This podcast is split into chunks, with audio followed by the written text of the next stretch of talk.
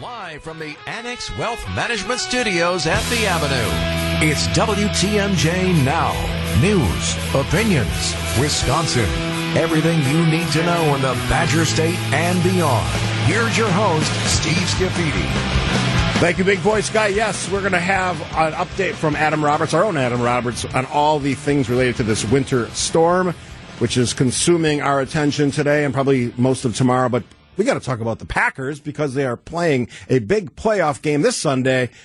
Jerry Dome, Dallas Cowboys, and joining us is our own Greg Matzek, and he here's great work on Wisconsin Afternoon News. Hi, Greg. Hello. Packers have never lost at AT&T Stadium. Did you know that? Yes. Fascinating bit of trivia, isn't it? I saw one of the greatest games I've ever seen, the Super Bowl against the Pittsburgh Steelers, where they're up 21-3, and then they sort of held on to the very end. Hey, I'm telling you, that would be a great script against the Dallas Cowboys. Oh, yes. On Sunday. Get up early. 21-3. Get up early. Try and take the crowd out of it. I think about what happened on Thanksgiving. It's exactly what happened. The Packers got up early. All of a sudden, that crowd who was geeked up to be, you know, all eyes on us, they were kind of muted. So that's the recipe. If you can get up early, take the crowd out of it a little bit, you got a chance. I like that thought because I've seen the Cowboys play playoff football over the years. They have a tendency to wet the bed. And I looked at their home schedule. They've beaten a lot of cupcake teams, the Commanders, the Jets, teams like that aren't very good. They've run it up. They've averaged, I think, 38 points a game or whatever it is. Doesn't mean they're not a great football team. They've earned the second seed. But I'm not convinced the Packers couldn't do to the Cowboys like they did to the Lions or the Chiefs. I don't think so either. In fact, I've been so impressed with what the defense is able to do against some of the better teams that they have faced in this second half of the season. And I'm sitting here scratching my head over why they can't figure out how to solve the mystery of Tommy DeVito and the New York Giants. Like, that doesn't make any sense to me. That one hurt my feelings. So I don't have a lot of believability in this defense overall, but I cannot ignore what happened against two of the better teams in the league, in the Chiefs and the Lions. And the Lions really stands out because that was a road game. Mm-hmm. Jared Goff doesn't like to be pressured. Dak Prescott's a little more mobile. So I don't know any coach that wouldn't like to get up early and take an early lead. But I think this is one of those instances where if the Packers win the toss, I think Matt LaFleur is taking the ball. We want this thing. Forget it, right? Caution to the wind. Let's go. That would be a great call. I mean, the team is relatively healthy. There's still some questions now because apparently Jair Alexander stepped on somebody yesterday. At least the last time I looked at that story, they weren't sure how he felt. Is that a concern? Yes, absolutely. I don't know how you get hurt in a walkthrough. I don't know. But that happened yesterday. In fact, coaches specifically put in walkthroughs to prevent players from getting injured. And he stepped on somebody's foot, rolled his ankle, and he did not talk to the media yesterday. And we'll see if he's available today. But one thing that the Dallas Cowboys do very well on offense is hit one of the best receivers in all of the NFL. His name is CeeDee Lamb, number 88. Get used to seeing that number and hearing that name because he gets about a dozen passes his way, or at least he has over the last 5 weeks or so. Like the Dallas is going to find him. They are going to find him on offense. Did Jair play against the Vikings? He did not play against the Vikings. Okay, so they have arguably one of the best receivers, Justin Jefferson. I thought the Packers did a great job. Now, their quarterback was challenged. Yeah, that's a big difference there at quarterback. Yeah, obviously. But, I mean, that's the test that you want to see. CeeDee Lamb is an incredible talent. That is the marked difference between the Cowboys and the Packers. Cowboys have Pro Bowl players. They have stars. We don't necessarily have stars. That sometimes works to the advantage of the team that has the street cred in the playoffs. So here's one thing I found interesting. I was doing a little digging on this. All this talk about the Packers being the youngest team in the NFL and the youngest team in the playoffs, and they are. It's no joke. And the youngest group of skill position players ever assembled for a playoff team. That really stands out.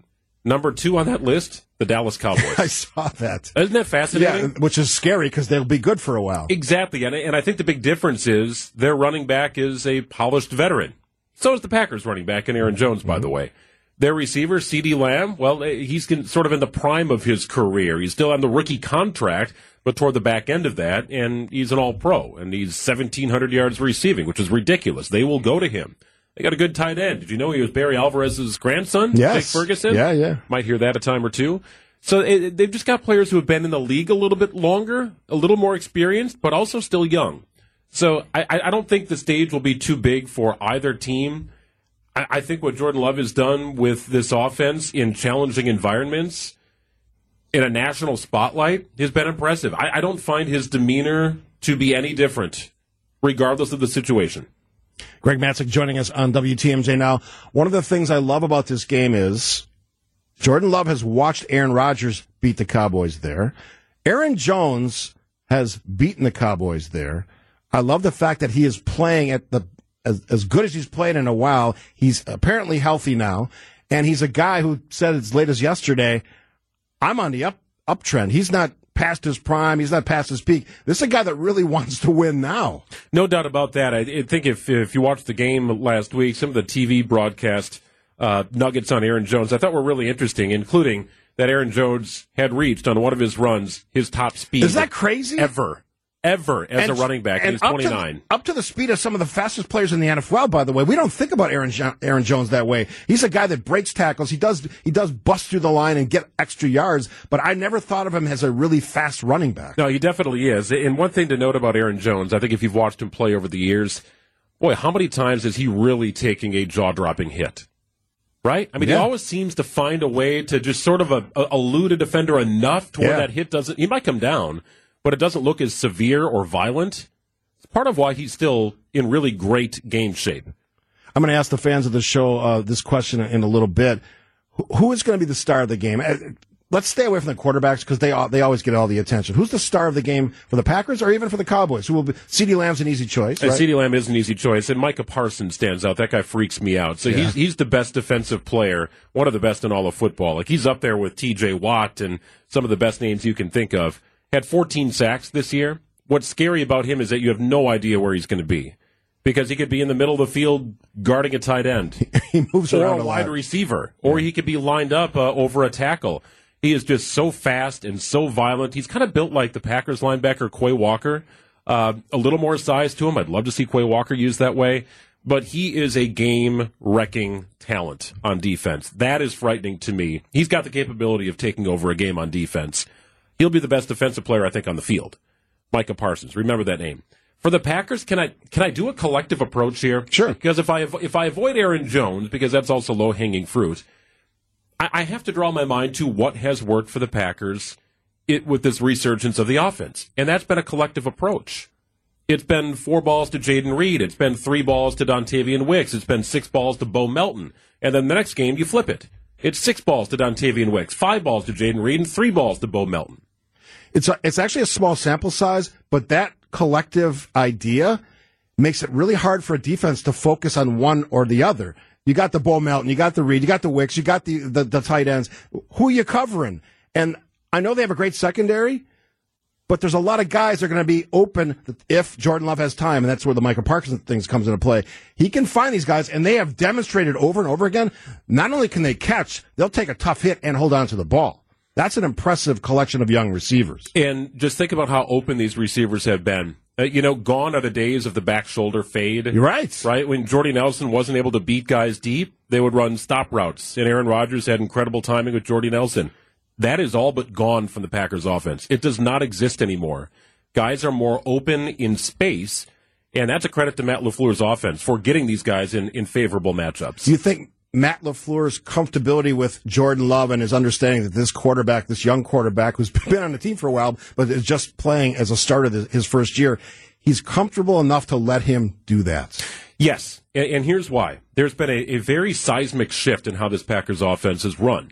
And I think it was the first Vikings game where I remember watching that game thinking, what are they doing here? It was a little check down to the running back, check down to the tight end, nothing downfield at that time. There seemed to be very little connection between Jordan Love and the young receivers. You'd see 2 receivers in the same spot. Like, nothing looked right. Nothing looked like you'd want it to look if you're a coach. Well, that was sort of an inflection point. After that game, Matt LaFleur decided, we're taking the training wheels off. We cannot just be this young team that is afraid to put good, talented players in difficult positions. That's how you grow. From that point on, this offense took flight. This now looks like a creative offense that is capable of going 80 yards in just a couple of minutes.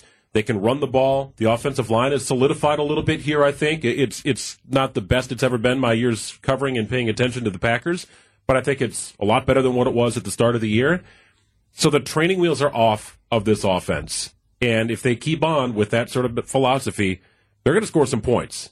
Question is, can they keep Dallas off the scoreboard enough? 3:30 Sunday. What's your go-to app on your viewing? Are you going to be watching it at home? Yeah, I'll be at home. What's the go-to app that you got to have on Sunday for the game? I like to get creative, and I like to do something that is sort of indicative of the away team's market. So what is that? Maybe a little Southern barbecue, maybe a little Texas barbecue. I know you're a big grill guy and smoker and all that stuff, right? Yeah, I don't think I'm going to be tending to the Traeger on, on Sunday. Probably not the best weekend. Maybe not today. I know it feels like a good chili day. Maybe we'll get some ribs going, but the oven also works pretty well. We might fire that up. All right, Greg Matzek, you can hear him this afternoon. Wisconsin's Afternoon News. Always great to talk to you, Greg. See you, pal.